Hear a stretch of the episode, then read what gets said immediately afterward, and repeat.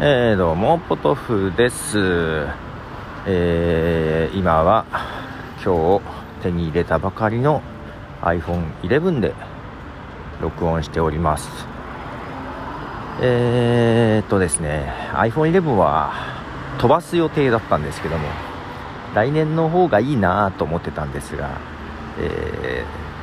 ーえー、いろいろありましてこう変えたわけです。あの Facebook やら Twitter にはまあ、書きましたが今朝起きて iPhone を見たら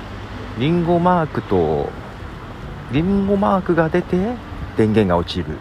リンゴマークが出て電源が落ちるを繰り返しておりましてですね。なんだこれはと。でしばらくしたらちゃんと電源一応入ったんですけどあの縦にピーッと光のラインが入ってると。でなんか光のラインが点滅したりしてると。でしばらくするとまた電源が落ちると。えー、いうですねとんでもない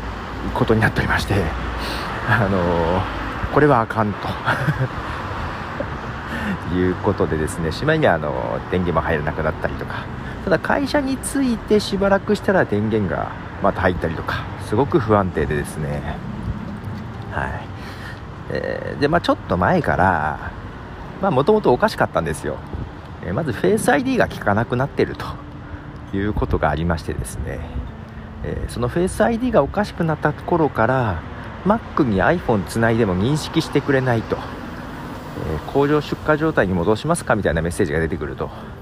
あ、そんなことがあってですねまあいつかはやばいかなと思ったけどこれがねまたちょうどね2年を超えたあたりなんですよ。なので保証なども切れておりで結局ね店に行きました。行きました。でどうもバッテリーがねへたってる。フル充電しても80%ぐらいにしかならないらしくその電源が不安定なのはそれが原因かもしれないっていうのはあったんですけどもまあフェイス ID がおかしいじゃないですか。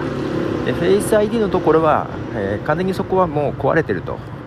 でそこはねただ部品交換ができないところで基板とくっついてると。であと強制終了を何回も何回も繰り返しているところがあるので、まあ、その線で基盤もおかしくなっている可能性もあると。いうことでですね、えー、直すとしたら端末を交換なんですよ、えー、5万9800円と。いうことを伺いまして、えー、まあそれなら iPhone 買いますかと。ただうんとまあ、急な話でもありますし、えー、でしょうね、ちょっと前に息子の iPhone を買ったばかりでもありますし、はいえー、まあ、本を書く仕事もないから、11 Pro じゃなくて11でいいかなという形で iPhone11 にしてますが、えーと、10よりも画面が大きくなってるじゃないですか。今ね、なんかね、ちょっとこのちょっと大きくなった画面がすごい使いづらい。片手で操作できる範囲がなんか少なくなった感じがして使いづらいなぁと。なんか妙に手に力が今入ってる。落とさないようにというか。はい。まだ全然慣れておりません。えー、いや。参りましたね。iPhone がね。はい。えー、まあ一応バックアップから復元あの Mac にねつないで認識してくれないのでえー、Mac にはバックアップが取れてなかったんですが、まあ、iCloud にはなんとか取れてたので、まあ、iCloud から復元しまして、えー、なんとか復元できたかなとは思うんですがあれなんですよね Mac にバックアップしてからの復元と iCloud からの復元だとえっ、ー、となんだっけそのパスワードとかそういう認証情報がさ iCloud では保存してくれないので Mac からの復元よりも不十分なんですよね、まあ、なんでこれからいろいろといちいちパスワードを聞かれるとかそういうことが起こるんだろうなというところの面倒くささはありますが。あまあまあ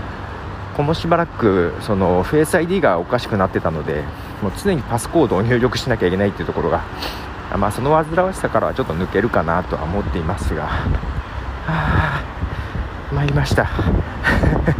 ま、これで来年はちょっと買えないなと思いながらですけど、うん、まあそんなことで一応アンカーも、えー、起動しログインして使えるようになりましたと。いうことでポトフでした。じゃあね。